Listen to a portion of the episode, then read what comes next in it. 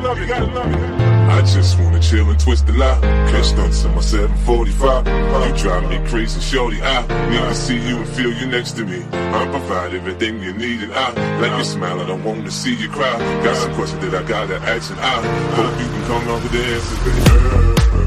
Hello and welcome to Locked On Flames, part of the Locked On Podcast Network. I'm your host, Kristen Anderson, and thank you so much for joining me today. So, I was on the road with the team in Arizona and Vegas, and I know it was a couple of days ago, obviously, and a couple of games ago, but it's still important that we discuss it today. I think on this episode of the Locked On Flames podcast, I really think that it was such a telling moment in this team's season, and it was honestly the toughest stretch of hockey that I've seen this group go through in the last couple of years. I mean, in my first season covering the Flames in 2013 14. They did go winless in six during the fall and then went on to lose a pile of games in an 18 game, game segment over Christmas time where they went 3 12 and 3. But that was a totally different era. They had hardly any skill, they had very little star power.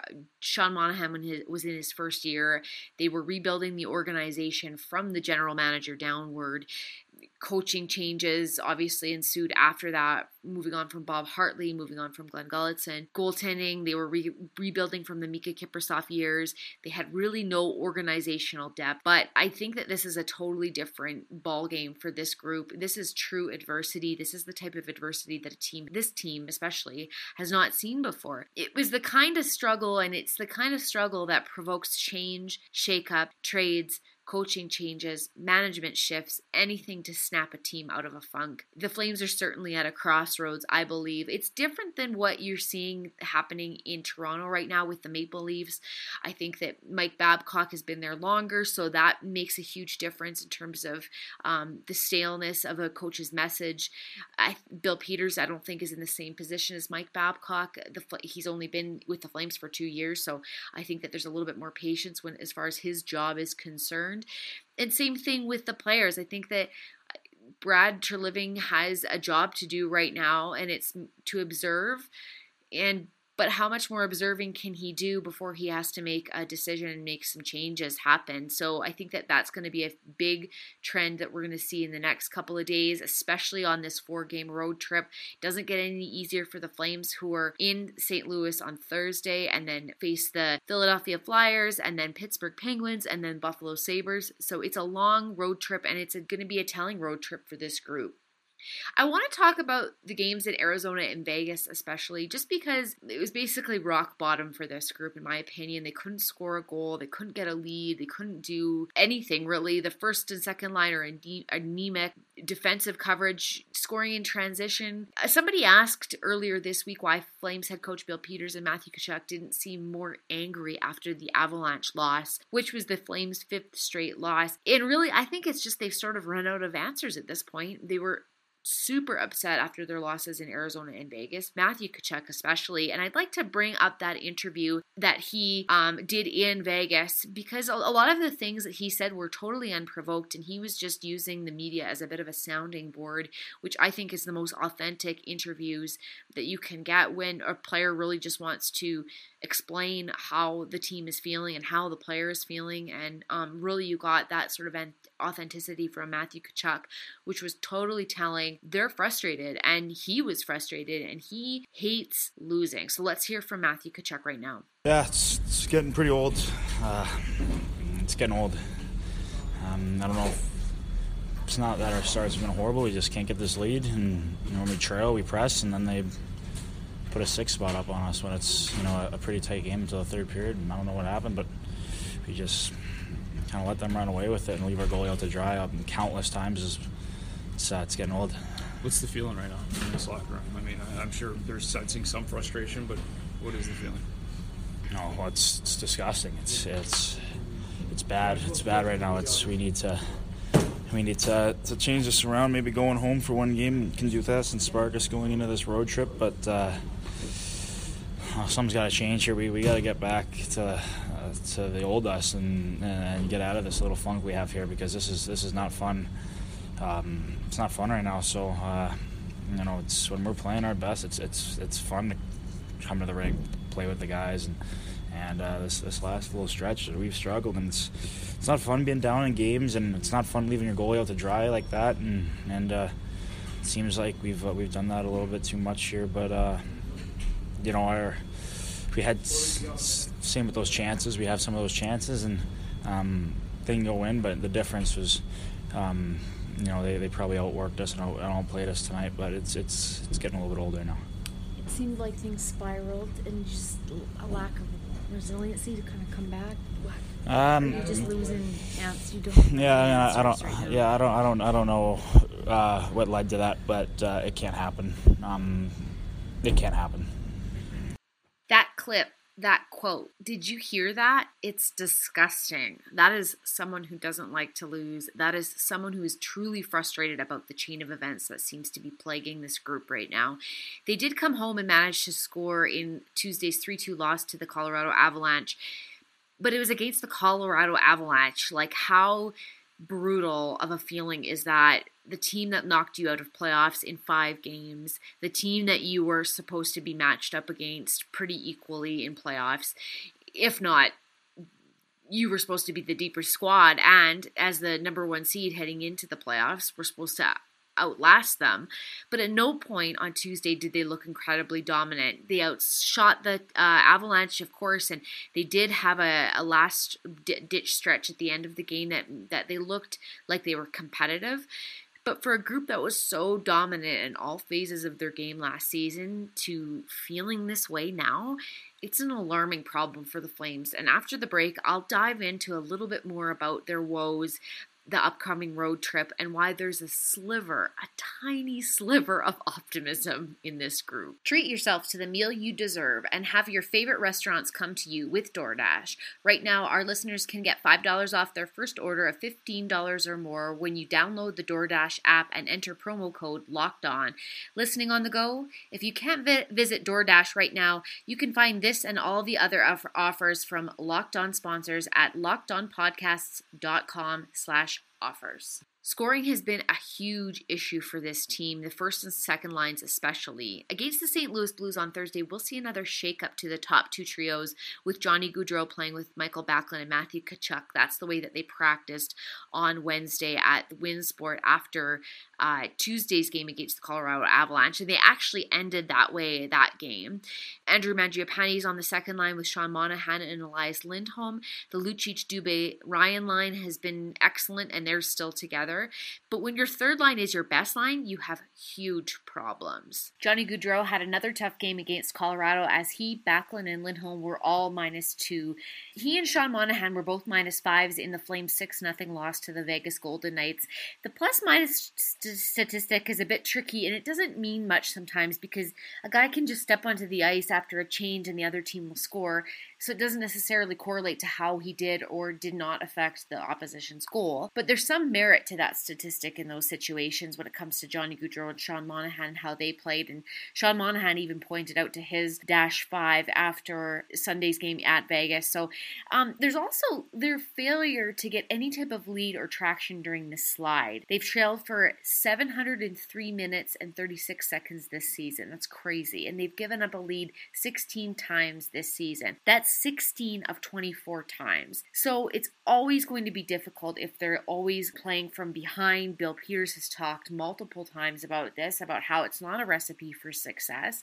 Yes, they've been able to come back in certain situations, but it they need to start getting on the board early. Their starts haven't been that bad. That's the other thing that's so mind-boggling about this little slide that they've been on.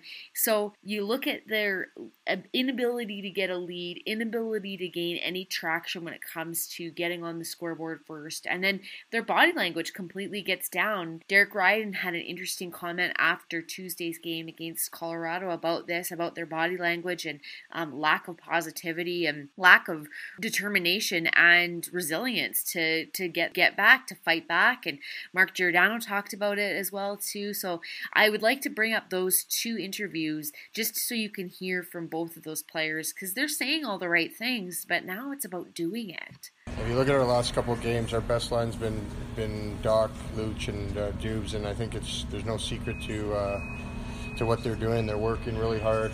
They're holding on to pucks in the ozone and and they're chipping them in and going and getting them. So uh, for the rest of us, we have to, uh, as a team, we have to simplify. Uh, look at that. Uh, look at them as an example right now. Look at the guys who are going as an example, and, and get back to work. I think uh, um, you're you're not going to outskill anyone in this league. Everyone works so hard. It, it, has to be the number one thing. All of us growing up, uh, from the moment you started playing hockey, that's that's human nature. When uh, when you're down in games, when your team's down, you're trying to do whatever you can to, to help the team. Um, but yeah, we got to get out of that mentality of, uh, you know, even when we're down, we're down a couple, you're, you're not going to get two in one shift uh, most nights in this league. So you grind away, uh, chip away, play with confidence. Um, but uh, again, like you said, you have to see good things happen, and, and the way we're going to do that is if we get back to uh, what, what makes us successful the hard work, the backtracking, the, the little details. That's what makes our team successful. Well, yeah, we rolled through the regular season pretty uh, pretty smooth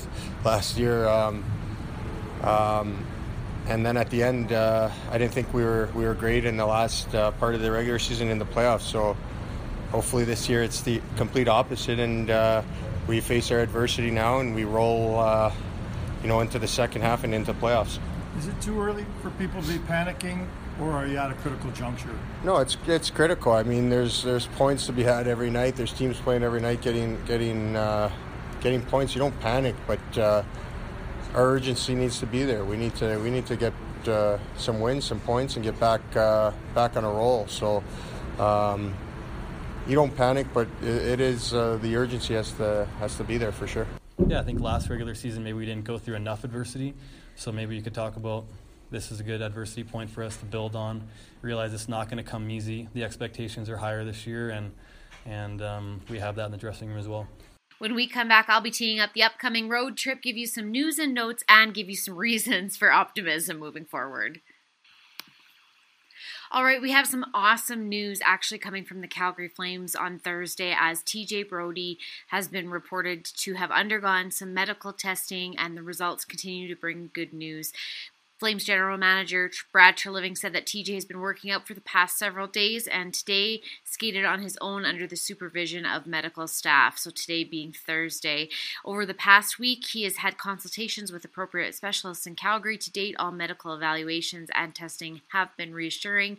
We still work to complete final testing and are optimistic he will rejoin the team in the near future.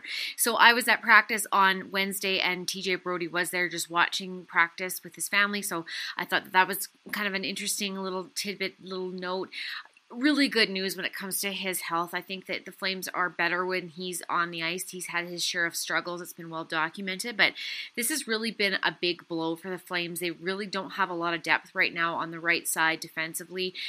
With Travis Hamonic being out for who knows how long, um, with a lower body injury he suffered uh, against the Vegas Golden Knights on Sunday, I think that it's good news. Eh, progress is being made with TJ Brodie. They still don't know. It sounds like they still don't know what is going to be the result of, of the on ice episode, that scary um, convulsions that he w- went through almost a week ago. So, um, good news on that front for sure. The Calgary Flames are 10, 11, and 3, and heading into Thursday's action, they were eight points behind the Edmonton Oilers, who lead the Pacific Division. The Flames were also sitting out of the playoff picture at ninth in the Western Conference. This road trip sees them play the Blues, the Philadelphia Flyers on Saturday, the Pittsburgh Penguins on Monday, and the Buffalo Sabres on Wednesday night. Philly and Pittsburgh are both 5 2 and 3 in their last 10 games, while Buffalo is struggling at 2 6 and 2 in their last 10 games. Interestingly, Philadelphia is 6 1 and 3 on home ice, which is one of the better home records in the league, and their power play is middle of the road 15th in the NHL at 20.3%. Meanwhile, Calgary's is 16.9%, sitting tied with Pittsburgh for 21st. So we all know the scoring struggles that the uh, Flames have gone through. I think their power play is the least of their worries right now. At the very least, they need to worry about getting on the board, just period. The Flames' penalty kill continues to be one of the best in the league, sitting at 85.9%, but that's also because they practiced it the most. They're still leading the NHL with 107 penalties, which really you have to think has played into their struggles as of late undisciplined penalties and really taking the flow out of the game. That's what we've talked about on this podcast many, many times. It's something they have to get cleaned up. The Flames recalled Tobias Rieder and defenseman Alex Yelesin on Wednesday, but both are out of the lineup on Thursday. And again, this is just for uh, reinforcement. I don't see Alex Yelesin getting into any game anytime soon. Um, I think he's just there for a little bit of reinforcement and um, an insurance policy as well. Tobias Rieder very well could get into the lineup. We'll see what happens on Thursday against the St. Louis Blues, but this is a long stretch and they will need extra bodies considering they're on the road for uh, four games in seven nights. So, um, David Rittich gets the start against the St. Louis Blues. Again, we need to talk about his load management and how things are going with him. It'll be interesting to see if he what what the schedule is for him on this road trip. I'm sure it's very much going to be about how he's feeling and how he's playing as determining his starts and determining his playing time. Former Flames forward Troy Brouwer signed a one year deal with the Blues, and he'll be playing his former team on Thursday night. So everybody remembers Troy Brouwer. He's one of the best guys in hockey. A super good teammate. He's been skating with the Calgary Hitmen until he's been trying to find work. Um, lo and behold, the Blues have some injuries, so Troy Brouwer had been skating with the Blues as well and uh, was signed on earlier this week. In addition to the Flames sick bay with TJ Brodie, Travis Hamonic, Austin Czarnik, and Juuso Valimaki, they added Sam Bennett to the LTIR. This was a little bit of a cap relief move just to kind of get some relief from his and kind of hide some of his salary. But this is also because of an upper body injury to Sam Bennett. So unfortunate timing. They've really run into the injury bug as of late, and I think that this is some huge. Um, this is a huge challenge for them. This is adversity that we talked about earlier in this podcast. They haven't faced this type of adversity yet this season. And frankly, the forwards have to step up. It's Johnny Gaudreau's on Johnny Gaudreau's shoulders, it's on Sean Monahan's shoulders, and some of the other players who haven't been scoring which goes for pretty much the entire roster. So, um, there's some optimism though. I think that teams trend in the right direction a few games before they kind of snap out of this slump. We saw that on Tuesday night against the Colorado Avalanche, aside from the start, aside from that two goal deficit that they were down by early on in the in the in the game. I think that there was a lot of positives to be had from that experience and um, nothing positive kind of came out of the Vegas game. I don't think it was a six nothing loss, and and pretty much everything that could have gone wrong went wrong. The Golden Knights scored in transition and really took the life out of the Flames in every shape, way, shape, or form. But I think that you saw some positives against the Colorado Avalanche, and this is a huge road trip for the Flames to get back on track. I think that you know it can't get much worse. Uh, I guess it could, but I, I do think that they're working really hard at, at saying the right things and honestly doing the right things and trying to get out of this slump. So um, it'll be an interesting few days to see what happens with the Calgary Flames. I hope you join me again soon. Thank you so much for joining me. I'll be back on Friday to discuss what happened in Thursday's game against the St. Louis Blues, give you a preview of the weekend ahead and next week's game, and recap any other news and notes that occurs from now until then. Would you still have love for me? Me?